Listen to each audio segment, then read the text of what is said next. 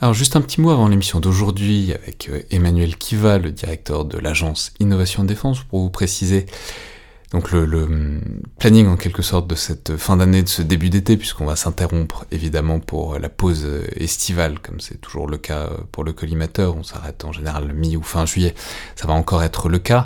Donc avant-dernier épisode régulier en quelque sorte aujourd'hui, a priori, hein, peut-être je rajouterai des épisodes à la dernière minute comme ça arrive parfois, mais a priori c'est même comme ça que ça va se passer.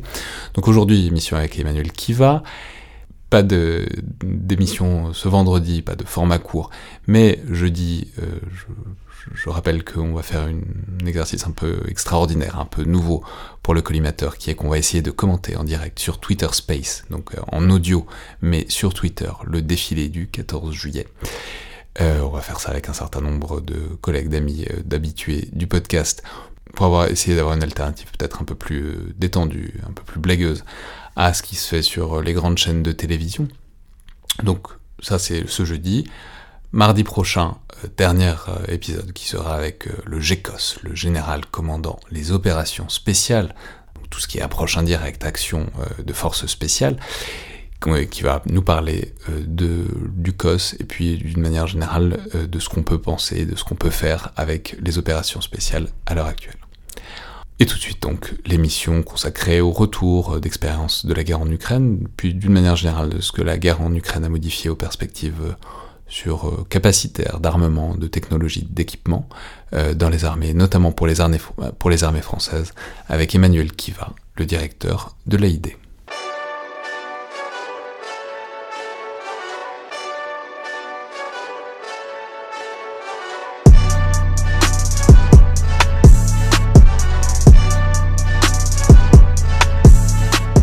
Bonjour à toutes et tous et bienvenue dans le Collimateur, le podcast de l'Institut de recherche stratégique de l'école militaire, l'IRSEM, consacré aux questions de défense et aux conflits armés. Je suis Alexandre Jublin et aujourd'hui pour parler encore de la guerre d'Ukraine, mais cette fois sous l'angle des équipements, de l'armement et de l'innovation.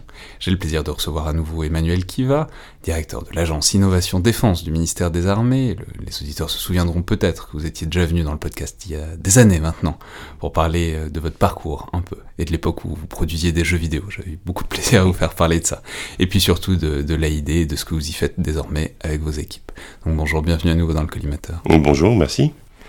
Je vais rappeler aussi que cette émission s'insère dans une série consacrée au, au, rétex en quelque sorte de la guerre en Ukraine, qu'on cherche à analyser un peu par tous les angles possibles et à voir euh, ce qu'elle nous apprend, ou ce qu'elle nous apprend pas aussi d'ailleurs, euh, sur les évolutions de la guerre contemporaine et euh, dans quelle mesure c'est transposable ou pas au contexte et aux problématiques françaises. Et ici, il va donc s'agir des, équipements et des technologies qu'on voit apparaître sur le champ de bataille, de la manière dont ils sont produits, modifiés, adaptés, de ce qui apparaît donc efficace et de ce qui le semble moins, ainsi que des leçons qu'on peut euh, en tirer pour peut-être alimenter la réflexion qui doit avoir euh, lieu à l'AID, j'imagine en tout cas, en ce moment. AID dont on pourrait rappeler que le rôle est d'imaginer les conflits de demain et d'en tirer des propositions et des solutions concrètes, des, projets concrets à destination des armées françaises. Alors, j'aurais aimé commencer par une première question assez généraliste, Emmanuel Kiva, mais c'est celle que je pose souvent à des responsables quand ils passent par ce micro. C'est-à-dire quand l'invasion russe de l'Ukraine a été déclenchée euh, le 24 février dernier, quelle a été votre euh, réaction? Alors évidemment, il y, a, la surprise relative euh, qu'on a tous eue, mais au-delà de ça, dans ce que vous avez observé sur la forme, la nature de ces opérations, peut-être sur les matériels utilisés aussi, qu'est-ce que ça vous a inspiré sur le moment? Alors effectivement, vous parlez de surprise relative, je pense que c'est le, bon terme, puisque beaucoup de personnes parlent de surprise stratégique, ça fait quand même quelques mois, voire quelques années qu'on s'attendait euh, au déclenchement d'un tel conflit. Alors moi, il m'appartient évidemment pas de commenter les aspects ni euh, tactiques ni géostratégiques. Euh, nos officiers, l'état-major, c'est beaucoup mieux le faire que moi.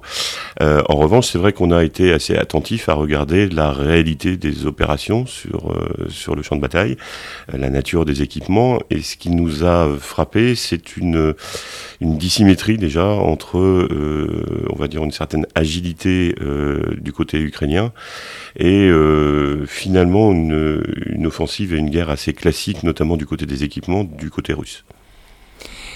justement, ouais, est-ce que ça vous est apparu... Hmm, en fait, c'est la question du degré de modernité de cette guerre. C'est-à-dire, est-ce qu'il y a eu des nouveautés radicales? Parce que dans, sous certains aspects, ça, a eu l'air d'être un, peu un retour en arrière aussi, c'est-à-dire bon, bah, des gros chars de bataille qui euh, pénètrent dans un pays euh, un peu sur le mode de Tempête Rouge de, Tom Clancy, euh, auquel, on fait souvent référence en ce moment. D'un autre côté, il y avait un côté très agile, très nouvelle technologie, etc. Donc est-ce que ça vous a paru une nouveauté radicale par rapport aux conflits les plus récents, ou est-ce que y avait une sorte d'équation que vous subodoriez déjà, peut-être avec le Haut-Karabakh de, l'année passée, etc. Alors c'est vrai, vrai que d'abord si on regarde euh, l'utilisation de différents types de matériel, notamment les drones, j'imagine qu'on pourra y, revenir sur, sur le terrain. Le Haut-Karabakh nous a montré qu'il y avait un certain nombre de nouvelles technologies, nouveaux modes d'action euh, qui, euh, qui étaient utilisés. ce qui nous a surpris, c'est qu'on pensait qu'en face de cela, on aurait euh, les équipements les plus modernes, le T-14 Armata, euh, toute la, toutes les annonces finalement qui ont été faites pendant des années sur euh, la modernité et la dominance de, des forces russes. Le T-14 Armata, je vais le préciser, c'est le, fleuron de, enfin c'est le dernier char de bataille russe qui est très très high-tech, etc., qui est vraiment deux générations après tout ce qu'on a vu sur le terrain, aussi bien les T-55, les T-64 que les T-72, et bah, on l'a pas tellement revu. Je suis, même, suis même pas sûr qu'on soit certain qu'il y en ait eu un qui a été engagé. Ah, je ne sais pas, mais pour notre part, non, euh, on, pense qu'on ne l'a pas vu. En revanche, effectivement, on a vu beaucoup de chars classiques. Et puis finalement, on est revenu à une guerre de haute intensité, ce qui est un petit peu nouveau euh, dans, les guerres auxquelles on assiste aujourd'hui. Euh, guerre de haute intensité avec euh, finalement des approches très très classiques du côté, du côté russe, entre les colonnes de chars, le, recours à l'artillerie, le recours aux, frappes aériennes, mais finalement pas de nouveautés technologiques du côté de l'agresseur, si j'ose dire.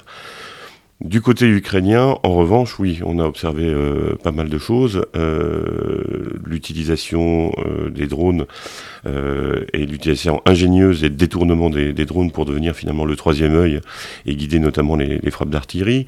le fait, on pourra là aussi en reparler, de d'être très conscient des enjeux du, du C2, donc du command and control, c'est-à-dire du de, de, finalement de, la mise en réseau des différents des différents équipements.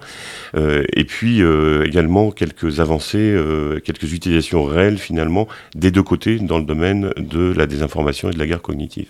Mais ça, pose la question de la place de la technologie euh, dans cette guerre, dans les opérations et dans ce qui les déterminants stratégiques. C'est-à-dire, est-ce que c'est, je veux dire comme ça, est-ce que c'est une guerre qui vous est apparue moderne euh, dans l'ensemble et dans ce qui fait la différence sur le terrain, ou au contraire une guerre, des affrontements plutôt classiques où sont des grandes constantes, des grandes invariantes, bah, la masse, euh, la capacité à tenir le terrain, etc., qui bon, donnent l'avantage tactique ou stratégique à un moment donné bah, finalement, on se rend compte que c'est une guerre euh, plutôt classique, euh, finalement, avec recours euh, excessif, je dirais, à l'artillerie, selon la, doctrine russe, mais avec quelques petits focus, quelques petites injections notamment du côté ukrainien, euh, et avec un rapport de force qui est relativement équilibré, il ne faut pas oublier ça. Donc, euh, parler de Tom Clancy et de Tempête Rouge, on n'a pas eu la déferlante. Et on n'a pas eu la déferlante parce que euh, il y, a, y avait des équipements des deux côtés, il y a des hommes des deux côtés, ce qui est d'ailleurs tragique. Et puis, il y a des équipements, euh, des, euh, des innovations. vous savez, aujourd'hui, il y a des bébés en Ukraine qui s'appellent Javelina. Et euh, ça, ça nous a fait réfléchir. Ça nous a fait réfléchir parce qu'on se dit si, c'est devenu à tel point un nom commun, c'est qu'il doit y avoir là aussi une euh, facilité d'emploi d'un certain nombre de ces équipements qui doit nous interroger, nous, en tant que responsables de la préparation de l'avenir. Et donc ça nous a amené à euh, rentrer dans une réflexion très, euh, j'allais dire très très pratique et très très actuelle sur effectivement vous l'avez dit la masse versus l'hypersophistication, mais également la facilité d'emploi et le coût. Et ça, ce sont des, des choses qu'on est en train d'analyser et sur lesquelles on a déjà commencé à travailler et à produire un certain nombre de modifications par rapport aux appels d'offres et appels à projets qu'on pouvait réaliser jusqu'à maintenant. Et justement, c'était euh, la question que j'allais vous poser, c'est comment est-ce que ça vous a frappé et interrogé, même dans la perspective de ce que vous faites au quotidien ou de ce que vous faisiez au quotidien, c'est-à-dire bon bah on sait que les armées françaises alors ça fait des mois, voire des années qu'on parle du retour à la haute intensité, mais surtout on en parlait jusqu'à jusqu'en février, jusqu'en début d'année. Un modèle sur, on était dans un modèle surtout expéditionnaire, la capacité à faire des guerres asymétriques, etc., euh, notamment à l'étranger. Bon, comment est-ce que ce fait que bah, la guerre haute intensité est quand même pas très très loin et on peut assez bien imaginer une version où on se retrouvera dedans, euh, comment est-ce que ça vous a interrogé sur ce que vous faisiez à ce moment-là? Est-ce que vous avez est-ce que vous avez dû réorienter en quelque sorte vos, objectifs ou est-ce que c'était vous aviez déjà commencé à prendre ce tournant? Alors, on avait évidemment euh, déjà commencé à, réfléchir et je rappelle que euh, on ne fait pas euh, uniquement de l'expéditionnaire ou uniquement de la haute intensité. Donc le, dans le, milliard d'euros qui est, euh, qui est dédié à la préparation de l'avenir, il faut évidemment regarder notre modèle d'armée complet et l'ensemble complet des missions qu'elle devra, qu'elle devra assurer. Est-ce que ça nous a réorienté Non. en revanche, ça nous a amené à accélérer. Euh, accéléré dans un certain nombre de, de voies. La première étant ce que j'étais en train de mentionner, à savoir, on sait très bien faire des armes hyper sophistiquées. Hein, donc euh, le, SCAF, euh, l'ensemble de nos, nos, systèmes finalement sont des systèmes très sophistiqués. il y a aussi besoin de pouvoir faire des armes qui soient ou des systèmes qui soient produits en masse, qui soient à faible coût, qui soient faciles d'emploi, qui, sont, qui soient faciles du point de vue de la formation. Par contre, je n'oppose pas euh, technologique et masse. Euh, J'oppose hyper sophistication qui évidemment induit des coûts euh, particuliers et, euh, et, rusticité, c'est-à-dire qu'on on doit être capable de faire les deux.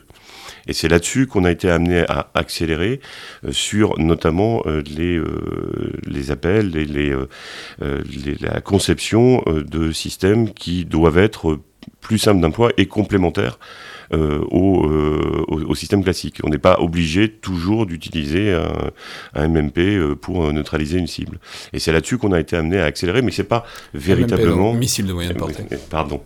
Vous savez que le ministère des Armées est le champion du monde des acronymes. On a même des acronymes d'acronymes. Donc, il n'y a pas que le ministère. Je vais, je Il y a aussi les armées plus générales. Voilà, je, je, je vais essayer de, de, m'employer à, à, les développer, en tout cas à, à chaque fois. Et puis on voit bien aussi autre chose, c'est qu'on a beau, on a beau euh, développer des, des, équipements, il faut une doctrine qui va avec. Euh, et d'ailleurs à cet, égard, on travaille avec donc le CICDE, le, centre euh, qui, euh, qui s'intéresse à la, doctrine et, à l'enseignement, ainsi que le CDEC, centre de la doctrine et l'enseignement du commandement, qui nous aide finalement à mettre en place d'abord un retour d'expérience vis-à-vis de ce qu'on est en train d'observer aujourd'hui, et puis surtout à l'avenir, de concevoir les systèmes de manière parallèle, c'est-à-dire de regarder à la fois le système lui-même, l'innovation technologique et la manière qu'on aura de s'en servir, de l'acquérir, et d'ailleurs de financer ses coûts d'acquisition. Ça, c'est aussi quelque chose quelque chose qu'on va regarder de près. Mais d'ailleurs, justement, sur ce processus, est-ce que vous avez un, feedback, une, une remontée d'expérience de ce qui se passe en Ukraine, peut-être de la part des Ukrainiens? Je veux dire, on leur envoie quand même beaucoup de matériel. Est-ce qu'ils nous disent euh, comment ils s'en servent ou est-ce que quelqu'un est là pour observer? Enfin, C'est-à-dire, parce qu'en même c'est proche, c'est loin, c'est des alliés, ça ne l'est pas vraiment, c'est compliqué, et en même temps on mesure que ce qui est en train de se jouer à l'est de l'Europe aujourd'hui, ça indique des choses déterminantes sur les conflits à venir, donc dans quelle mesure est-ce qu'on réussit à avoir un, feedback sur ce qui se passe? Alors on a un feedback, par contre vous arrivez beaucoup trop tôt, puisque dans quelques jours justement on a une séance de travail avec euh, le centre de doctrine d'enseignement du commandement pour euh, partager, et donc je n'ai pas les informations, alors je vous parle sur les remontées directes du terrain.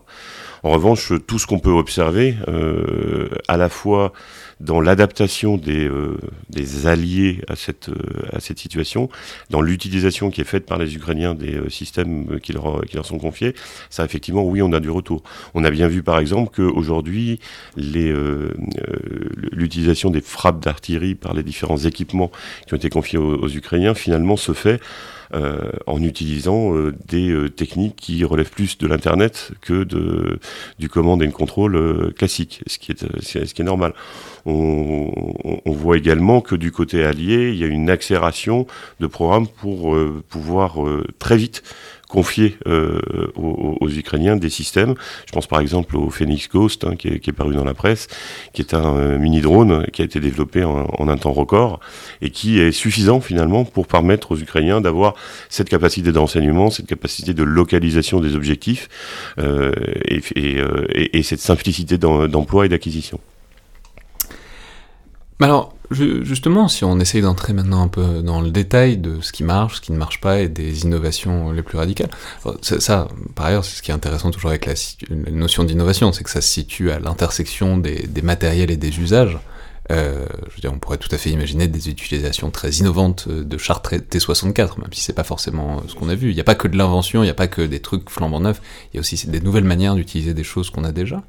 Mais du coup, qu'est-ce qui a euh, retenu peut-être le plus votre attention comme innovation sur, euh, sur le terrain de, cette guerre? Vous avez, avez déjà fait référence à plusieurs reprises. J'imagine que les drones ont beaucoup focalisé leur attention, donc on peut peut-être commencer par là. Qu'est-ce qui vous a hum, surpris, qu'est-ce qui vous a intéressé sur la manière dont les drones ont été utilisés euh, en Ukraine? D'abord en Ukraine, je pense que l'utilisation des drones euh, du, côté, euh, du côté ukrainien était une bonne idée compte tenu, en tout cas au début de l'offensive, de la doctrine russe, la doctrine russe qui consistait à envoyer des colonnes de chars. Et c'est vrai que si on arrive à bien localiser euh, le début de la colonne, ben finalement, comme euh, tout ceci n'était pas très manœuvrant, ça a permis de, de, stopper euh, un certain nombre d'offensives.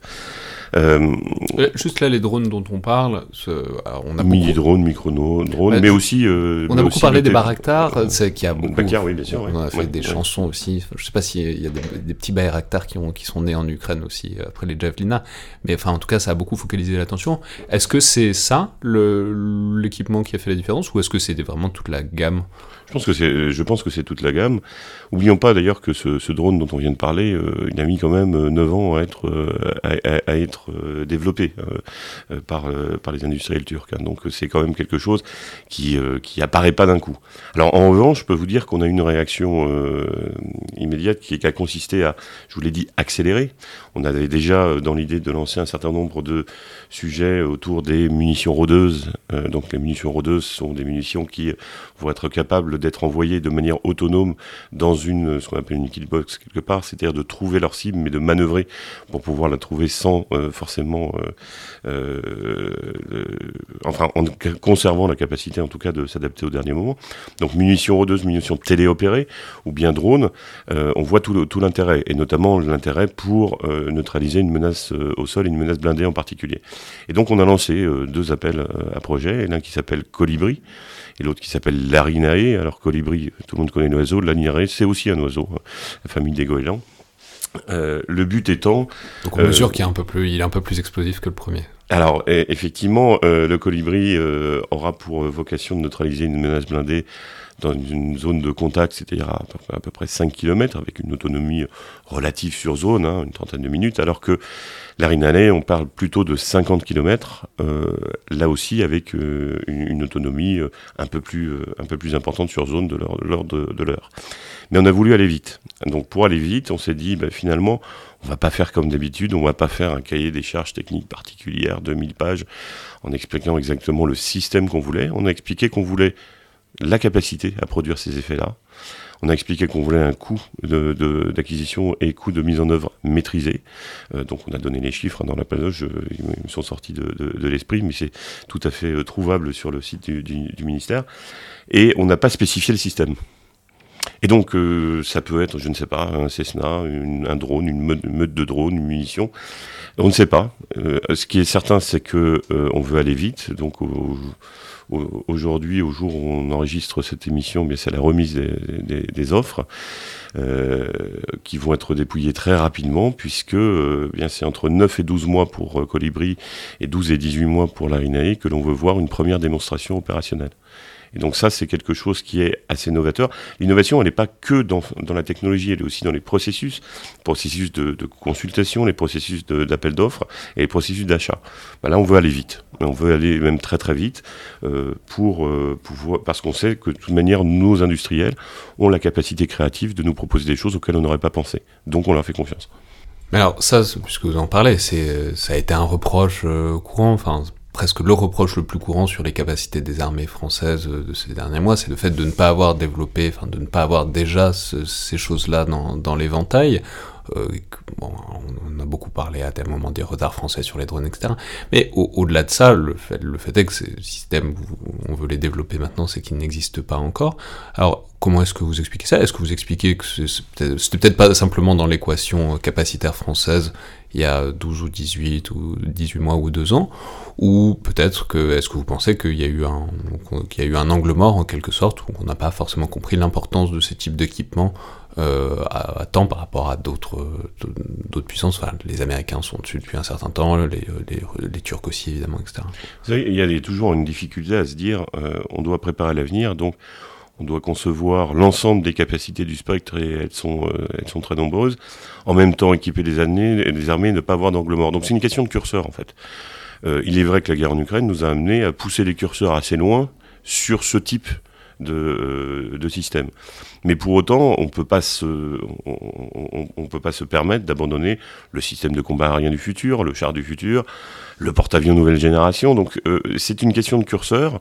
Euh, évidemment, il y a quelques années, oui, on a mis du temps à avoir des drones, on a mis du temps à avoir des drones armés. Il m'appartient pas de commenter le passé. Ce que je peux vous dire, c'est que dans le processus d'orientation, qui est le processus d'orientation euh, globale de l'innovation et qui va d'ailleurs, euh, j'en profite, euh, va faire l'objet du nouveau DROI. Le DROI, c'est le document de référence d'orientation d'innovation de défense qui va sortir dans les semaines qui viennent. On est en phase de relecture finale. Celui-là, pour le Mais Écoutez, on l'avait appelé document d'orientation d'innovation de défense. Ça faisait DOID. Il n'y a pas une personne qui s'en souvenait on met en référence, ça fait droïde. Donc chaque année, on a soit le droïde dans sa version complète, soit le mini droïde, évidemment, euh, dans sa version euh, simplifiée. Aujourd'hui, enfin, il faudrait y avoir un, référent, un bon référent acronyme qui trouve des bons jeux de mots. Alors non, ça c'est nous, ça. Vous savez, on, est assez créatif euh, à, l'agence d'innovation de défense.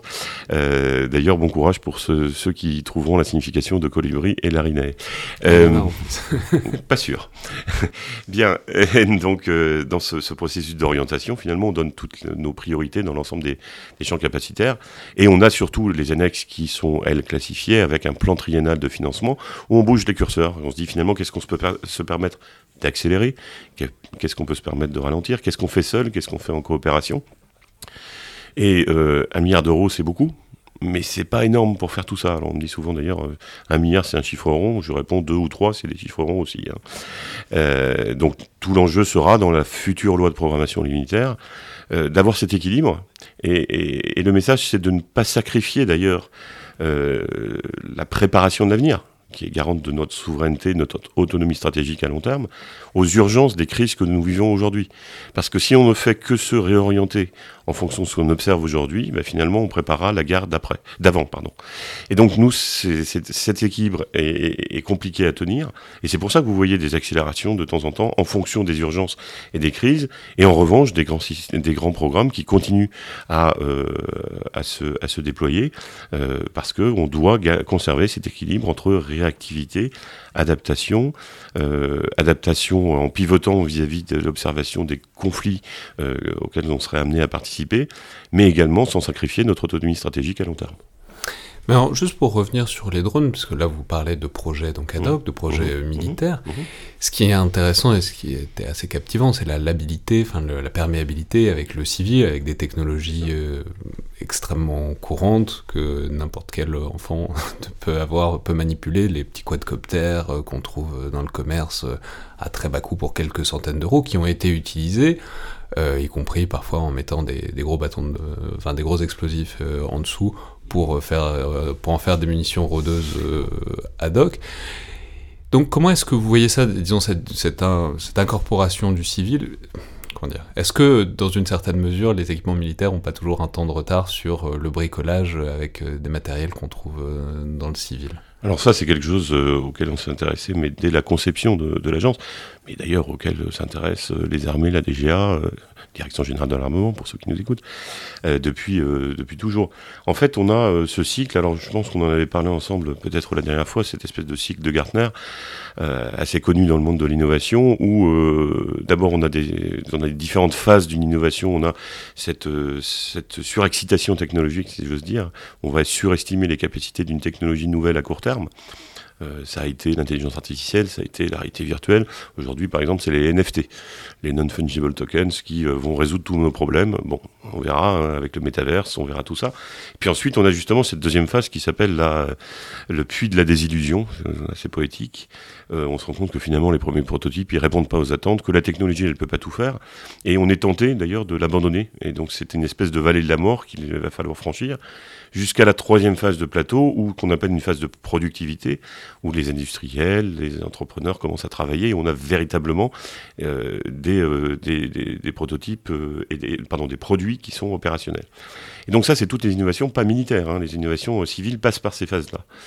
Les drones sont passés par là, bien évidemment. Et vous voyez bien la difficulté qu'il y a que nous devons, nous, ministère des Armées et Agence de l'innovation de défense, anticiper les bons candidats technologiques mais on doit aussi se prémunir de leur emploi, puisque une fois qu'ils deviennent disponibles, ils deviennent disponibles à tous, y compris pour nos adversaires.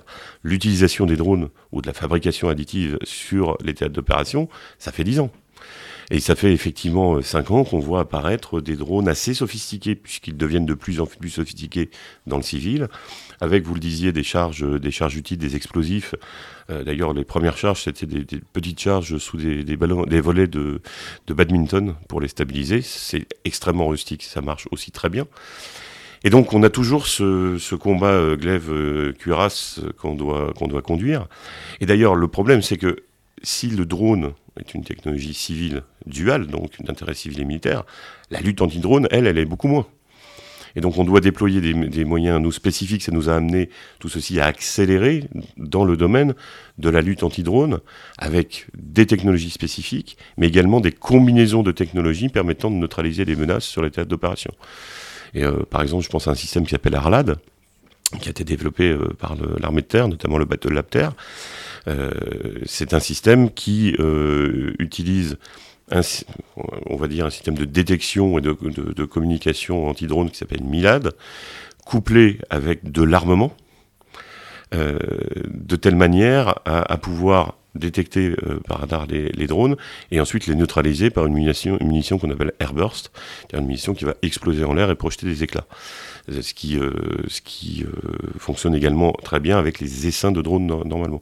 Et ça, ça a été développé spécifiquement euh, pour lutter justement contre ces mini et micro drones achetés sur Amazon par des combattants et qui derrière sont adaptés pour pour des opérations militaires. Donc oui, c'est très concret, mais ça nous impose aussi de, de, de, de à la fois d'anticiper les innovations, et euh, toujours ce qui doit nous empêcher de dormir, c'est que la nouvelle révolution technologique, on la rate et que nos adversaires s'en emparent avant nous, tout en euh, conservant les moyens de lutter contre ces innovations qui sont généralisées dans le monde civil, et leur détournement, bien évidemment. Euh, dernière chose, pour rester encore une seconde sur les drones, c'est En fait, on parle jamais que des drones aériens, c'est, c'est, mais euh, un jour ou l'autre, il y aura bien des drones terrestres ou des drones euh, navals qui, qui fonctionneront. Est-ce que, euh, parce que bon, dans une certaine mesure, les drones aériens, ça commence à être bien, bien quadrillé la problématique.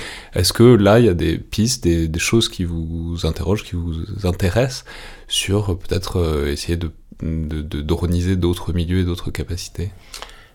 Tout à fait. D'ailleurs, on, vient de finir un challenge qui s'appelle, toujours avec le Battlehopter, qui s'appelait COHOMA pour cohabitation homme-machine, coopération homme-machine, pardon, euh, où le but c'est justement d'avoir différents effecteurs, dont des drones terrestres. Alors, le milieu terrestre est un milieu difficile. C'est un milieu beaucoup plus complexe, et euh, l'armée de l'air et de l'espace ne m'en voudra pas, j'espère, euh, que, le, que le milieu aérien.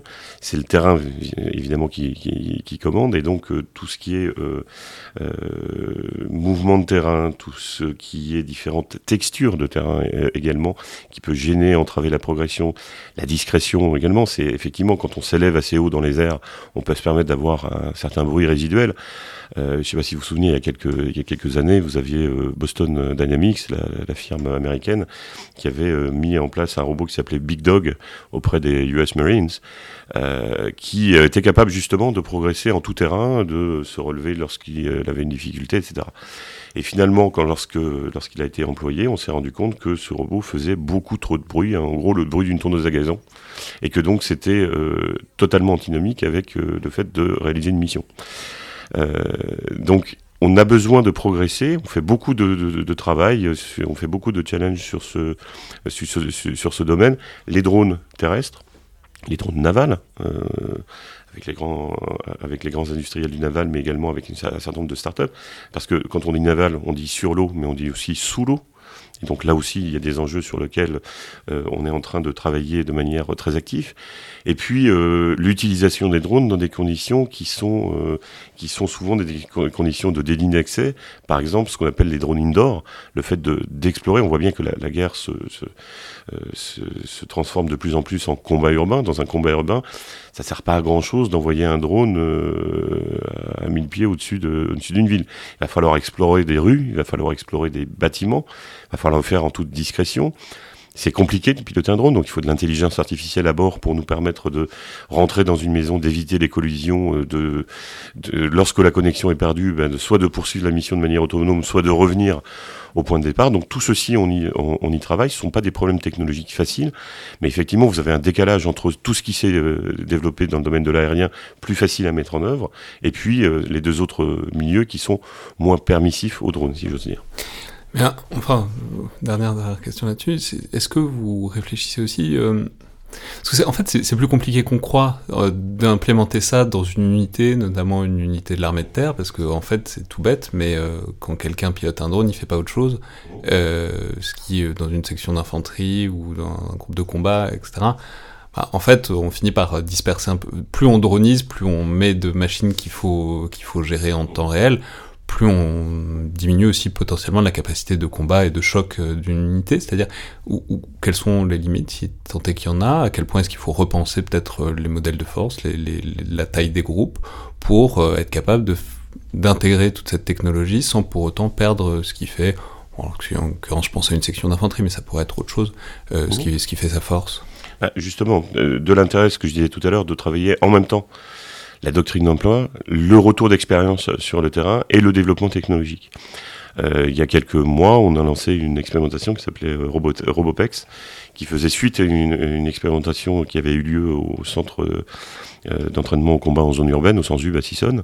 Et on a envoyé des robots mules, un modèle de robot mule dont on savait pas si c'était le bon ou pas, hein, ça n'avait aucune importance, en opération au Mali c'est-à-dire qu'ils portent des paquets. Voilà, qui portent, euh, qui normalement portent des euh, munitions, euh, portent des charges lourdes, etc. Sauf que, d'abord, on voulait savoir si c'était adapté ou pas. Est-ce que c'est le bon robot? Est-ce que c'est un robot de 3 kg, de 3 tonnes qu'il faut? Je sais, Moi, je sais pas. Hein, je suis pas, je, je, je, suis pas dans l'infanterie. Donc, en, l'occurrence, c'était, c'était effectivement des, des, des fantassins. est-ce que l'autonomie était bonne? Est-ce que la discrétion était bonne? Est-ce que le, est-ce qu'on devait s'en, comme vous le dites très justement, euh, est-ce qu'on doit euh, s'en occuper de manière constante et donc neutraliser un opérateur à cette fin-là? Et puis, est-ce que euh, finalement, il n'y a pas des détournements d'usage? Et donc c'est ça auquel on a essayé de, répondre. Effectivement, les premiers retours d'expérience nous laissent à penser que le modèle de robot qu'on a envoyé n'était sans doute pas exactement le bon, que les utilisateurs qui sont quand même très imaginatifs sur le terrain, puisque eux, ils sont au contact euh, des choses, il va falloir leur, laisser justement la, liberté de pouvoir utiliser, imaginer de nouveaux usages euh, sur ces robots et donc des architectures qui le permettent. Euh, et donc cette réflexion autour de la, robotisation des armées, d'abord, elle est inéluctable, hein, la robotisation, pour toutes les raisons qu'on connaît. Et, donc il faut la voir, mais il faut la voir en, en même temps que l'on conçoit les systèmes. Il ne faut pas trop se hâter de se dire bah, le, la cible pour euh, l'armée terre, c'est un robot qui est comme ça, sans avoir fait euh, ce retour d'expérience au préalable. Et c'est ce à quoi nous nous employons.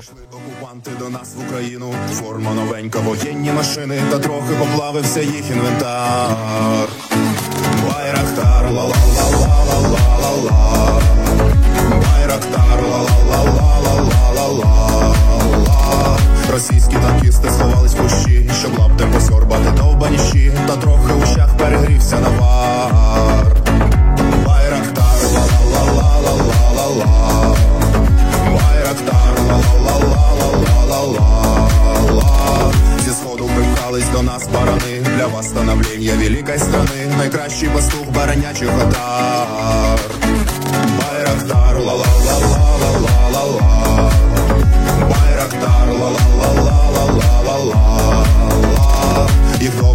всяке озброєння, різне ракети, потужні машини залізні. У нас на всі доводи є коментар. Байрактар, ла ла ла ла ла ла ла Байрактар, ла ла ла ла ла ла ла ла Вони захопити хотіли нас зразу, і ми зачаїли на орків образу з бандитів російських робить примар. Байрактар, ла ла ла ла ла ла ла Alors, pour revenir peut-être un peu sur euh, la guerre euh, d'Ukraine et pour sortir un peu des drones, alors il y a plein d'autres innovations. Une de celles qui a peut-être beaucoup retenu l'attention, c'est tout ce qui concerne, disons, la numérisation de l'espace et du, de bataille et du renseignement, mais qui est une numérisation extrêmement décentralisée, avec un certain nombre d'outils assez innovants, notamment en ce qui concerne euh, l'artillerie.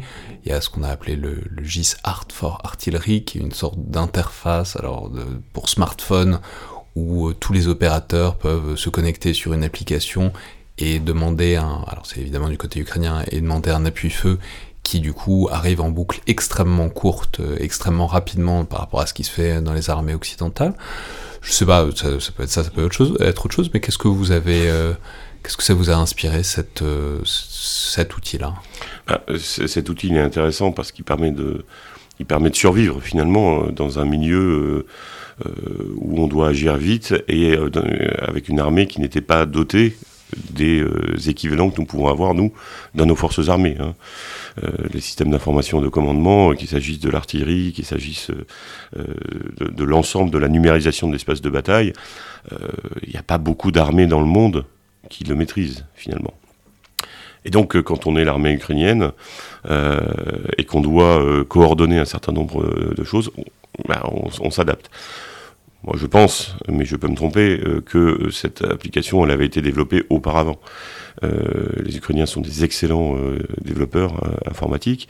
Effectivement, ils ont dû so- soit accélérer, soit accélérer la mise en service de cette application-là. Mais finalement, c'est rien que de très naturel avec euh, quand même euh, un certain nombre de questions autour de la robustesse, autour de la dépendance, notamment à des, euh, à des connexions euh, satellitaires, euh, j'allais dire, euh, grand public, à des réseaux qui, doivent être, qui doivent être maillés, mais pas par des moyens militaires. Euh, donc pour nous, ce- c'est intéressant de voir ces capacités euh, d'adaptation, mais surtout ça illustre bien la nécessité d'avoir ce type d'outils euh, sans qui finalement c'est extrêmement complexe de, de combattre aujourd'hui. Et donc cette nécessité de coordonner les efforts, de partager les positions, de faire ce qu'on appelle du blue force tracking, de faire de la désignation d'objectifs. Et finalement, l'importance, cette, euh, opération en Ukraine, cette guerre, elle montre toute l'importance du combat collaboratif connecté, euh, puisque ben, quand on n'a pas les systèmes euh, sophistiqués, que les mo- modernes peuvent avoir, eh bien, on a quand même besoin d'avoir un combat co- collaboratif connecté. Mais justement, puisque vous en parlez, ça, on en parle de temps en temps, mais c'est compliqué parce qu'on n'en sait pas grand-chose, mais c'est toute l'importance de Starlink, c'est-à-dire de euh, cette espèce de myriade de, satellites euh, que Elon Musk a apparemment déployé au-dessus de l'Ukraine pour assurer une permanence de la connexion Internet qui, euh, par ailleurs, a en fait détourné les Russes de taper les, tours de communication parce qu'ils ont compris que ça servait pas à grand chose. Mais d'une manière générale, c'est le fait que tout ça, toutes ces innovations reposent sur une sous-couche civile d'infrastructures de, communication qui, euh, là où là, c'est un opérateur privé qui apparemment a fait une assez grosse différence dans euh, le maintien des, capacités ukrainiennes, mais ce qui implique aussi une dépendance parce qu'il aurait pu ne pas le faire euh, probablement. Donc, qu'est-ce que vous en avez pensé de, de ce fait-là? Ben, D'abord, ça, illustre le fait que vous n'avez plus un seul, une seule opération qui soit dans un seul milieu. On connaissait terre-mer, vous voyez qu'on rajoute immédiatement l'espace, et notamment euh, l'espace euh, orbite basse, c'est-à-dire là aussi ce qu'on appelle le new space, euh, dans les paramètres à prendre en compte. Alors là aussi, distinguons euh, les euh, capacités euh, des armées modernes avec des satellites de communication militaire, avec des satellites d'observation qui sont assez prodigieux d'ailleurs, je pense à, CSO 1 et CSO 2, qui confèrent un, avantage aux armées qui en sont équipées. Quand on n'est pas équipé, ben, on, regarde la manière dont on peut, peut tirer parti du dual et donc des opérateurs civils. Donc ça induit une forme de dépendance, ça donne aussi de l'opportunité. Il est vrai que euh, des sociétés comme celle d'Elon Musk ont des moyens considérables, à la fois en termes d'opération, de, production et de R&D. J'aime toujours euh, citer les chiffres. Hein, le budget de recherche, recherche hein, euh, et technologie de sociétés comme Huawei, ça dépasse la vingtaine de milliards de dollars par an. C'est plus que le budget de la défense d'Israël. Donc évidemment, avec ça euh, arrivent des, des, capacités assez, assez uniques, assez énormes. Ensuite, elles sont dans les mains d'acteurs qui sont euh, qui sont soit euh, liés à des États, soit un petit peu transnationaux et qui transcendent des États comme euh, comme cette société-là. Donc ça nous a pas étonné finalement. Euh, ensuite, il faut se rendre compte aussi des vulnérabilités de ces systèmes-là, qui justement ne sont pas des systèmes militaires euh, et qui aujourd'hui reposent sur la bonne volonté d'opérateurs civils, qui n'ont pas forcément les la même résilience ou en tout cas ne se fait pas de la même manière que nos systèmes de communication militaires. Alors au-delà, donc on a parlé des drones, on a parlé de la numérisation de, de l'espace de bataille et du, du combat collaboratif. Est-ce qu'il y a d'autres points qui ont particulièrement, enfin d'autres innovations, d'autres objets ou d'autres systèmes qui ont particulièrement retenu votre attention? Alors je parlais pas d'objets et de systèmes, je parlais de, la multiplication des champs de conflictualité. Euh, terre, air, mer, euh, espace, euh, fond des mers, bien. Euh, il y a un champ, euh, donc on connaissait bien, euh, ce qu'on appelle dans les champs immatériels, il y avait le cyber, mais il y a maintenant systématiquement un autre champ qui est celui de ce qu'on pourrait appeler la guerre cognitive. Si vous vous souvenez, dans les premiers jours de, l'invasion, vous avez vu apparaître sur les télévisions ukrainiennes le visage du président Zelensky appelant à déposer les armes. Alors c'est ce qu'on appelle un deepfake. Un deepfake c'est quoi? C'est le fait de pouvoir finalement euh, animer une marionnette numérique qui ressemble en tout point à la personne que l'on veut faire parler. Et ce que vous voyez, vous le croyez. Euh, et le faire apparaître sur des écrans. Donc c'est une combinaison d'attaques cyber qui a permis de hacker finalement les réseaux de, télévision nationaux euh, ukrainiens, avec la diffusion d'un deepfake qui fort heureusement était très très mal fait et donc facilement détectable. Maintenant, euh, cette technologie, elle, euh, elle gagne beaucoup euh, aujourd'hui en, en, maturité et il devient possible de faire des deepfakes qui sont beaucoup moins faciles à, à, à identifier. Et ça, ça nous a conforté dans l'idée que le sujet de la guerre cognitive, comment influencer les émotions, les perceptions, les croyances, les opinions, comment lutter contre euh, la manipulation de ces informations-là ou la manipulation de la cognition humaine, ça devenait une priorité. Alors on part pas de rien, hein. ça c'est quelque chose qu'on suit depuis quelques années, notamment, euh, vous savez qu'il y a euh, au SGDSN, le secrétaire général de la Défense et de la Sécurité nationale, une, une entité qui, qui est chargée de lutter contre la manipulation de l'information, qui Viginum. Viginum, absolument, qui, je le dis à titre personnel, je pense que c'est un, énorme danger pour les démocraties. Pas Viginium, la manipulation. La manipulation d'informations, oui, il me fait, effectivement, il faut être bien de préciser, j'aurais des problèmes. Euh, donc il fallait s'emparer du sujet. On a été confronté aussi, vous savez, euh, on en avait parlé la dernière fois, on a lancé euh, ce projet avec nos auteurs de science-fiction qui s'appelle la, Red Team, qui nous aide à penser très loin dans l'avenir, et puis d'essayer d'anticiper la surprise stratégique et de revenir aujourd'hui en se disant qu'est-ce qu'on pourrait faire finalement pour lutter contre ce monde qu'on ne veut pas voir. Et l'un de leurs scénarios, juste avant l'annonce du métaverse par euh, Frank Zuckerberg, mettait en œuvre euh, finalement ce qu'on appelait des bulles de service, c'est-à-dire que chaque citoyen voyait la réalité par le prisme des services qui lui étaient offerts et donc de ses intérêts. Et ça posait la question de, du partage, on appelait ça la balkanisation du réel, donc du partage de la réalité, euh, sachant que lorsque plus personne ne partage la même réalité, la parole officielle devient inaudible. Et donc les consignes militaires aussi. Et ça nous a amené à lancer euh, Myriad. Myriad, c'est un, programme qui est malheureusement classifié, donc je ne pourrais pas vous en parler, euh, pour lutter contre, euh, contre la guerre cognitive. Euh, c'est un programme qui nous a été inspiré à la fois par ce que l'on voit, euh, ce que, ce que l'on a vu dans les élections présidentielles américaines ou autres, dans les manipulations de l'information qu'on peut voir sur les réseaux sociaux, dans ce scénario qui était purement prospectif mais qui a touché un, un, un point faible ça nous a amené à accélérer sur ces, sur ces sujets-là et à essayer de se doter des moyens de pouvoir anticiper et lutter contre la manipulation d'informations. Donc oui, la guerre cognitive, l'Ukraine nous a montré que c'était quelque chose d'extrêmement prégnant et une réelle menace aujourd'hui dans le cadre d'opérations militaires. Mais c'est intéressant parce que ça pose la question de tout ça, ça peut évidemment viser à toucher toute une société, toute une population civile. Si on passe un truc à la télé, quoi. Enfin, si on balance un truc à la télé. Mais sur le plan plus directement opératif, ça pose la question de l'accès des militaires eux-mêmes à l'information et de comment est-ce qu'on contrôle ou est-ce qu'on contrôle pas. Je veux dire, ils ont tous des smartphones et on en parlait tout à l'heure avec avec euh, le, le GSAR for Artillery, c'est aussi la force de certains systèmes que précisément ils partent du fait que tous les militaires ont des smartphones pour euh, développer des systèmes, c'est aussi évidemment une vulnérabilité parce qu'on on mesure que du coup il y a des informations potentiellement nuisibles qui peuvent arriver par euh, ce canal-là. Donc est-ce que c'est aussi une réflexion, c'est cette espèce d'une, j'allais dire bulle, mais oui peut-être, de bulle sécurisée, de bah voilà quand il y a des militaires sur le terrain, on essaye de faire en sorte qu'ils n'aillent pas traîner sur TikTok parce qu'on sait pas trop ce qu'on y trouve, ah, mmh. probablement d'autres choses à faire, mais d'une manière générale, de, on essaye de contrôler un peu en tout cas l'écosystème informationnel d'un personnel sur le terrain. Alors ça c'est euh, effectivement, euh, c'est pas à l'agence de l'innovation de défense de mener cette réflexion. En revanche, les armées l'ont déjà prise en compte. Je pense par exemple à la marine nationale euh, sur les bâtiments et en opération, vous avez des consignes extrêmement strictes, un peu facilitées par le fait que quand on s'éloigne en mer, mais justement si vous vous rapprochez d'une côte et que tout le monde se met à utiliser ses smartphones, peux vous dire que quelqu'un est capable de guider une, une frappe d'artillerie par Snapchat. Hein. Il ne devrait pas y avoir trop de problèmes.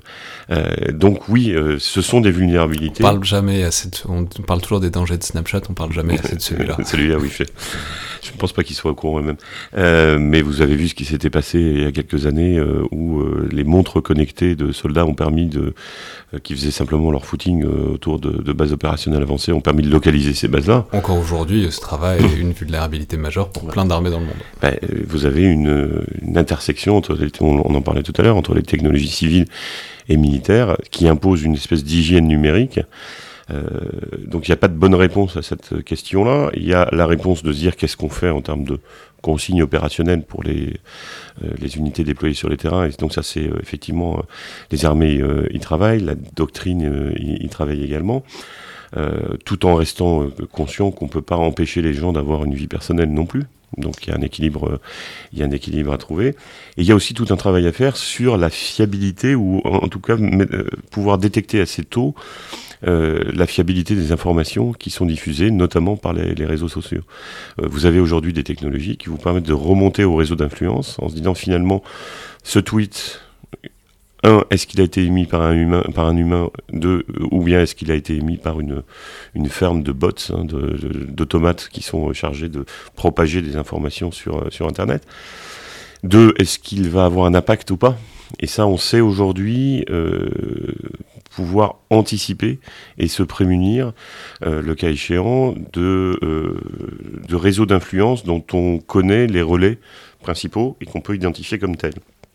Et vous avez vu récemment au Mali qu'il y a une réaction très rapide de la part des armées françaises aux fausses informations qui avaient été diffusées quant à euh, euh, l'ensevelissement de, euh, l'enfouissement de, de, de, corps euh, de, soldats par l'armée française, qui était évidemment une fake news, mais qui avait été, qui avait été orchestrée par le groupe Wagner.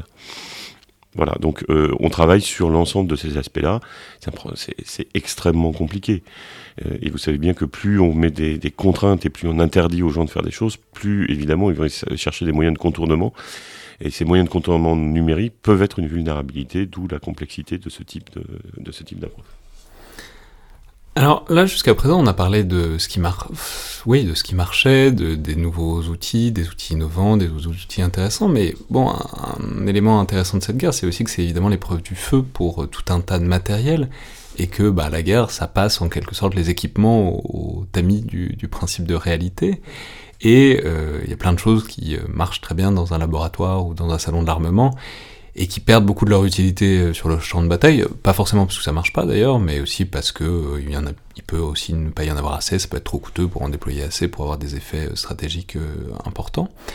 Donc de ce point de vue-là, est-ce qu'il y a des choses qui n'ont pas marché à votre avis, qui, vous ont surpris de, voir sur le terrain? Bah ça, on pensait que c'était des équipements intéressants et on n'a pas vu vraiment de différence de, concrète d'un point de vue tactique ou opératif bah, euh, je, dirais dans les équipements classiques, non. Enfin, pour l'instant, euh, en tout cas à ma connaissance, encore une fois, c'est pas l'agence d'innovation de défense qui est chargée de, de, cela, mais on travaille avec les, entités euh, qui le sont. En tout cas, du côté de l'armement, j'allais dire l'armement euh, classique, euh, même si euh, moderne, qui est développé. Je rappelle qu'il y a des structures dans l'ensemble des armées qui permettent de jouer cette épreuve du feu au préalable. Je pense par exemple à la section technique de l'armée de terre, qui est, qui est un, un, outil tout à fait performant et qui permet justement de ne pas se retrouver dans des situations où euh, l'épreuve du feu ou la rugosité des terrains euh, mettrait à mal quelque chose qui aurait été conçu par des gentils ingénieurs en blouse blanche. Euh, génial. Leur, leur, métier, c'est de casser vos outils, c'est d'essayer de les casser et de les... Oui, oui, oui non, il, y a, il y a plusieurs moyens de, de casser nos outils, c'est assez facile. Il y a certaines unités qui le font très bien d'ailleurs. Euh, mais bien évidemment, enfin, il faut une forme de rusticité, de résilience et, et, et l'épreuve du terrain, elle est, euh, elle est indispensable. Je rappelle aussi que... Non mais j'y pense par exemple, on parlait des drones, euh, et vous avez parlé de notamment les capacités anti-drones, que ce mhm. soit les pistolets électromagnétiques anti-drones, etc. Enfin bon, il y a plein de, il y a plein, il y a plein de solutions qui, euh, auxquelles on réfléchit depuis quand même quelques années pas qu'en France, mais évidemment en Russie euh, aussi. Et là, par exemple, on voit que les drones, en tout cas, que ce soit par parce que ça coûte beaucoup moins cher que les, les, les, les contre-mesures, mais en tout cas, il n'y a pas vraiment de, de, de, défense très très efficace face aux drones tels qu'ils sont utilisés sur le théâtre ukrainien, en tout cas à l'heure actuelle. Alors les Russes commencent à se doter de, de capacités de, de, défense anti-drone, ce que ce qui montre simplement qu'il faut prendre cette menace en compte dès le début euh, en fait. Mais je peux pas, je, je, ne sais pas répondre à votre question. Est-ce qu'il y a des choses qui n'ont pas euh, marché? D'abord parce que, par définition, je sais pas ce que je sais pas. Donc, euh, tant que j'aurais pas fait ce retour d'expérience, je ne pourrais pas vous répondre. Et il est prévu euh, dans les jours prochains. Ce qu'on peut voir aussi, euh, ce qu'on peut voir quand même, c'est. Euh, je précise qu'on aurait pu faire l'émission après, mais je soupçonne que de toute façon, même une fois que vous aurez fait ce retour d'expérience, ce sera pas forcément très partageable tout de suite. Encore une fois, je sais pas ce que je sais pas. Donc, sans doute, sans doute. Je pense que vous avez, vous avez raison. Euh, ce que l'on peut dire, par contre, c'est qu'on voit une certaine vulnérabilité des, systèmes. Par exemple, le rayonnement électromagnétique ou l'empreinte énergétique des euh, centres de commandement ben, permet de les détecter. Euh, et que donc la mobilité quelque part ou euh, le fait de se protéger de ces euh, de, de, ces interférences électromagnétiques ben, est indispensable aujourd'hui et que dans certains cas les, les belligérants en viennent à, à, remettre des câbles et des fils là où avant il y avait des communications sans fil parce que les communications sans fil non cryptées on les intercepte parce que quelque chose qui consomme beaucoup d'électricité ben, ça se voit quand on a les moyens de le faire et puis parce que le rayonnement électromagnétique d'un centre de d'un centre non protégé, euh, comme peuvent l'être certains centres, euh, notamment du côté russe, euh, finalement, ça permet de les détecter. Donc, importance de la guerre électronique, effectivement, importance des capacités de, de, renseignement et vulnérabilité de certains systèmes lorsqu'ils ne sont pas conçus pour justement être discrets. Mais alors, justement, le... bon, ça pose la question de... On a vu que ce qui, est, un des éléments déterminants et qu'il est encore aujourd'hui, c'est la masse. Euh, au-delà des équipements, au-delà de qui possède l'avantage technologique à un moment donné, bah, il y a un moment où la quantité euh, pure de matériel par exemple du côté russe, fait une grande différence, notamment sur la durée, puisque c'est en train de devenir une guerre d'attrition, donc euh, la question des stocks et des, matériels, voilà, j'allais dire la masse de ferraille, mais il n'y a pas que de la ferraille, mais il y a un peu de ça aussi, euh, fait, fait une différence euh, sur le long terme. Donc une question, c'est évidemment, on va pas... Enfin, les stocks, c'est les stocks, c'est-à-dire on peut pas tout créer, on peut pas se mettre à produire immensément, massivement, très rapidement, mais justement, comment est-ce qu'on peut utiliser l'innovation pour essayer de créer, artificiellement ou pas d'ailleurs, de la masse, en tout cas pour avoir de la masse qui ait des effets sur euh, le terrain, et euh, sans démultiplier les coûts non plus. C'est-à-dire, autrement dit, comment est-ce qu'on peut innover pour bon, faire plus, euh, au-delà de faire forcément énormément mieux, quoi. Alors c'est une question importante, notamment au moment où le président de la République a parlé dans son discours à Eurosatellite de rentrer dans une économie de guerre. Donc c'est quelque chose qui ne peut pas se faire seul. Et on a besoin de, de réflexion conjointe, et c'est ce qu'on fait avec les industriels aujourd'hui pour nous permettre de, euh, de, répondre à ces questions-là. Je, rappelle au passage que c'est toute la, raison d'être de la direction générale de l'armement que de permettre euh, d'avoir ce dialogue continu avec euh, nos industriels, quels qu'ils soient. Et puis on doit s'inspirer de nouvelles pratiques aussi. et donc comment concevoir de manière plus simple des équipements ou plus rapides c'est dans les équipements eux-mêmes ou bien c'est dans les processus que ça peut se, trouver. Donc on travaille sur les deux. On travaille euh, notamment en identifiant euh, des, petites startups qui sont euh, par, nature très agiles, en essayant de travailler dans la même temporalité. Je rappelle que depuis la création de l'agence, c'est à peu près un millier de startups qu'on ne connaissait pas, hein, qui ont été identifiées et on, en a reçu près d'un tiers. Plus d'un tiers d'ailleurs, à l'agence pour discuter avec elle et pour que finalement, quelque part, le ministère des Armées s'adapte à leur business model et pas, et pas l'inverse. Donc il y a cette voie-là qui est de dire il y a des acteurs qui sont très rapides, très innovants, capables de faire des choses sophistiquées mais simples à concevoir ou à produire. On va se rapprocher d'eux. On va essayer de travailler ensemble on travaille pas seulement avec eux. On, oppose souvent euh, les startups, les PME et ce qu'on appelle les grands maîtres d'œuvre de la base industrielle et technologique de défense. Je rappelle qu'on a besoin des deux et que si vous construisez une brique technologique mais que vous avez aucun moyen de la mettre dans un système d'armes parce que c'est trop complexe et que et que vous n'avez pas travaillé avec l'intégrateur, vous avez un problème. Donc il faut travailler avec les Naval Group, les Dassault, les Nexter, les Safran. Je ne vais pas tous les citer parce que si j'en oublie un, je vais avoir des petits points rouges sur moi. Mais euh, c'est très important d'avoir cette, cette, cette, ce mode de travail-là. Et puis, euh, il y a euh, les nouveaux euh, modes de production, là aussi. On parle de l'usine 4. Alors, je ne sais plus si on est à 4.0, 5.0. Bon, ce serait le temps de, de, passer à notre vocabulaire, mais en tout cas, chaque fois que je visite une usine de production, je suis bluffé par la sophistication des nouvelles techniques, à la fois dans l'emploi de nouveaux matériaux, euh, avec toute la question d'ailleurs de la dépendance euh, aux filières qui sont un moyen de nous empêcher de produire plus et de produire en masse. Euh, et donc comment se passer l'accès aux matières premières, l'accès aux matières premières, l'accès aux matériaux rares, etc. Euh, que l'on peut remplacer par d'autres matériaux. Donc, euh, donc il y a toute une réflexion euh, là-dessus. Et puis les processus et les procédés eux-mêmes. c'est pour ça que je rappelle que dans les projets qu'on finance, il n'y a pas que je veux le système à la fin complet. On peut aussi financer des projets qui visent à rendre plus efficient un processus de production, justement pour nous permettre à l'avenir de produire plus en, plus en masse. Et ça, on travaille avec les industriels pour mettre au point ces nouvelles technologies. Vous pensez que c'est ça l'avenir, la, solution au problème? Parce que là, là on, je veux dire, il n'y a pas une solution. Non, mais là, on a un problème gigantesque de stock qui est que, enfin, pour tout le monde, mais à part les Américains, globalement, il n'y a pas grand monde qui est capable de suivre euh, le rythme auquel les trucs sont tirés et détruits en Ukraine à l'heure actuelle. Et du coup, c'est toujours compliqué parce qu'on pense en termes de chaîne de montage. Enfin, on imagine des, des usines de, sur le modèle de, de la révolution, la seconde révolution industrielle. Et en même temps, on mesure que peut-être il y a un autre moyen d'inventer euh, les choses et de faire. Pour... Mais est-ce que en même temps, on pourra jamais arriver au même rythme de production? Enfin, je veux dire, les stocks, les matériels qui sont pro, qui sont tirés aujourd'hui, ils viennent de ce modèle euh, d'intégration industrielle là. Est-ce que euh, on pense qu'il y a une manière de se substituer à cette intégration, à ces grandes usines là, ou est-ce que dans une, on peut améliorer à la marge, mais dans une certaine mesure, on est toujours dépendant de ces grands complexes euh, qui ont, sont tombés un peu en désuétude depuis quelques années. Je ne sais pas répondre à votre question. Ce que, ce que, je, ce que je peux dire, c'est que euh, ce, ce problème est pris à bras le corps par tous nos industriels de l'armement. Ils en sont très conscients.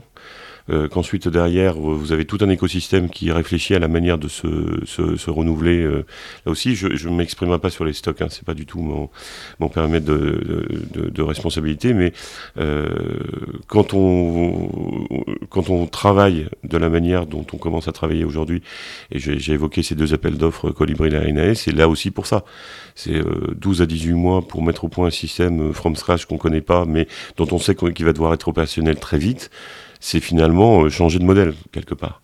Donc oui, on, on, est en pleine réflexion sur tous les aspects, toute la euh, tout l'écosystème de défense, mais aussi l'écosystème industriel est en train de réfléchir à cela euh, et d'agir, puisqu'il y a un certain nombre d'actions qui sont, qui, qui, sont lancées. Et ça, ça fait partie de l'orientation de l'innovation de défense. Mais quand vous pensez à ça, donc reprenons ces, deux, ces deux types de drones, est-ce que dans le cahier des charges, parce que j'imagine que c'est possible de produire des prototypes super en 12 à 18 mois, mais qui ensuite sont pas forcément faisables à, très très grande échelle. C'est-à-dire, est-ce que dès le début, donc vous dites un appel à projet, c'est on veut on, peut on veut pouvoir en avoir des milliers très rapidement. Absolument, si ça fait ça fait partie du, du, du, cahier des charges. Euh, on, on fait pas de l'innovation pour l'innovation, on pourra avoir un joli prototype qui va passer à la télé ou pas d'ailleurs euh, en démonstration. Donc oui, c'est pris en compte du début, et c'est pour ça que je dis qu'il faut laisser sans doute euh, dans ce type de système-là, pas, quand on fait un sous-marin nucléaire, mais une plus grande liberté ou créativité aux, euh, industriels de toute taille, de telle manière qu'ils puissent euh, avoir moins de contraintes finalement et, satisfaire tous les critères qu'on leur a donnés. Si on surspécifie au départ, ben on se met nous-mêmes des contraintes auxquelles on ne sait pas répondre. Donc il faut un équilibre entre tout ça. Encore une fois, euh, quand on fait un sous-marin nucléaire lanceur d'engin, il bah, faut continuer à le faire comme on le fait aujourd'hui parce qu'il n'y a pas beaucoup de pays au monde qui sont capables de le faire. Et que ça demande euh, une telle technicité que on n'est pas, même si on est dans des nouveaux processus, des, nouveaux, euh, des nouvelles technologies, bien évidemment, cette manière de travailler, eh bien, elle hérite de toute l'expérience et de tous les acquis qu'on a avant. Et puis on doit avoir cet équilibre aussi avec des systèmes qui sont, qui sont développés très rapidement, de manière agile, qualifiable rapidement et, euh, que l'on peut produire en grande quantité. Donc euh, c'est tout l'équilibre et tout à l'heure toute la difficulté qu'on a euh, dans cette orientation de l'innovation à pouvoir laisser de la place à, l'ensemble du spectre finalement. Et est-ce que vous sentez chez ces industriels, enfin ou ces startups, une sorte de sursaut d'intérêt, même y compris d'entreprises qui n'étaient pas forcément sur un segment très militaire au début et qui, enfin je veux dire c'est un truc qu'on sent ici, partout, nous tous, euh, un peu dans cet écosystème, qu'il y a un intérêt pour la guerre, euh, la guerre moderne, parce que euh, il y a voilà quelques mois, ce truc-là nous a frappé aux portes de l'Europe, et, du coup il y a une sorte enfin, de fascination pour cet objet-là, qui commence à s'estomper un peu, mais, mais pas tant que ça en, vérité. donc est-ce que vous, qui êtes assez uniquement en fait à l'interface entre cette partie de la société civile que sont ces acteurs économiques plus ou moins privés, et euh, l'écosystème de défense, enfin les grandes entreprises évidemment, c'est leur métier, euh, enfin tous les grands industriels de l'armement, de toute façon ils n'ont pas attendu. Mais est-ce que vous sentez qu'il y a une sorte d'intérêt de polarisation dans ce tissu économique, entrepreneurial, technologique euh, nouvelle? Et si oui, est-ce que vous pensez qu'elle est durable? Alors je, la réponse est oui, très, très clairement, à la fois du, pour les petites entreprises, mais également des grandes entreprises qui ne sont pas dans la base industrielle et technologique de défense et qui viennent nous voir. Je pense qu'effectivement, il y a une prise de, conscience. Euh, d'ailleurs, je, voudrais euh, en profiter pour, euh, pour casser un mythe. On trouve finalement assez peu d'entreprises qui refusent de nous parler. On a l'impression, surtout quand ce sont des entreprises qui sont issues, par exemple, du monde académique, qui, ont été conçues par des chercheurs, qui pourrait y avoir une, un certain des intérêts pour la défense ou antimilitarisme. Non, les seuls, souvent, euh, il y a au contraire euh, une, assez grande fascination pour les sujets militaires qui sont des sujets complexes et qui technologiquement sont parmi les sujets les plus exigeants. Et donc, c'est d'ailleurs ça le, comment dire, le, danger quand on travaille petite société, c'est de mobiliser toutes leurs forces vives parce que ça, ça intéresse plus un ingénieur de faire un robot capable d'aller sur tous les terrains que euh, de faire, une, de faire autre chose qui serait pourtant dans leur business model primaire. Donc euh, oui, il y a un intérêt, il y a un surcroît d'intérêt. Vous avez dit industriel, vous avez dit, vous n'avez pas dit financier. Et moi, je pense que c'est ça finalement qu'on a observé immédiatement. Il y a quelques mois, donc avant euh, cette invasion d'Ukraine, euh, financer une entreprise de défense, c'était presque une oxymore. Et donc les, euh, les, grands groupements, je pense en particulier au J4 qui avait pris, euh, qui avait pris l'initiative sur le sujet et qui a d'ailleurs le permis... le groupement des industriels et contractants ah, de l'armée de terre. Je suis désolé, j'en ai laissé passer une. Absolument, vous avez trois grands groupements, mais et, donc il, avait fait un groupe de travail sur le financement de, de, l'industrie de défense. Il y avait un excellent rapport parlementaire qui était également sorti avec le député Thierry qui, qui avec ses collègues avait sorti un certain nombre de recommandations. Mais on sentait bien qu'on était. Ça excitait pas trop les banques de financer des armements. C'est même pire que ça. Euh, vous avez tout ce problème. D'ailleurs, le, le, président est, est, revenu euh, lors de son discours sur le, la problématique de la taxonomie euh, dans, dans, en Union européenne. C'est que si on laisse faire les choses, et si on avait laissé faire les choses, l'armement et la défense étaient traités comme la pornographie. C'est-à-dire que l'Europe, par exemple, où les banques euh, ne financent pas, ne finançaient pas des entreprises euh, liées à l'armement parce que l'armement c'est sale. Euh, je ah, conçois. Ça, tue des gens. Hein. oui, c'est même le. Enfin, ça tue des gens et ça en protège d'autres, effectivement. Je plaisante, et on je est passé... je plaisante évidemment. Oui, mais, mais bien sûr, mais on est passé de ça tue des gens à ça nous protège c'est assez hypocrite entre nous, hein, parce que moi été en contact avec un, certain nombre de capitalistes. Vous savez qu'on a, deux fonds, euh, dont un fonds qui a été créé euh, euh, par l'agence, s'appelle le Fonds Innovation Défense. Euh, L'autre s'appelant Definvest, qui sont des fonds qui s'adressent à des, sociétés présentant soit critiques pour la base industrielle et technologique de, de, de défense, soit duales et innovantes.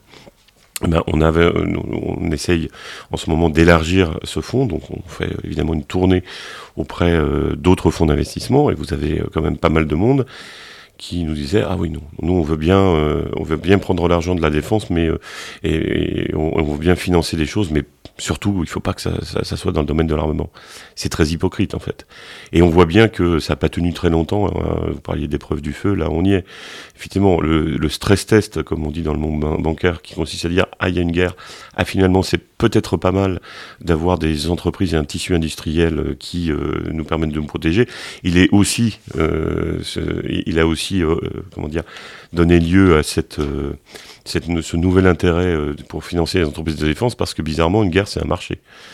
Donc moi, je pense qu'il y a. Je suis content de voir qu'il y a un nouvel intérêt euh, pour la défense. Je suis content de voir que des financeurs, de manière sincère ou pas, sont d'accord maintenant pour financer cette, industrie de défense.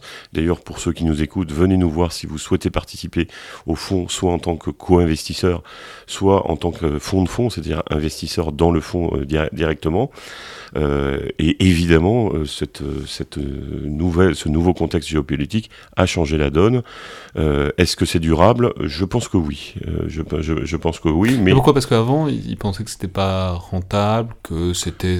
Non, mais parce ah, qu'on peut dire les, les, grands programmes d'armement. Enfin bon, dire, quand il y a un appel d'offres, etc.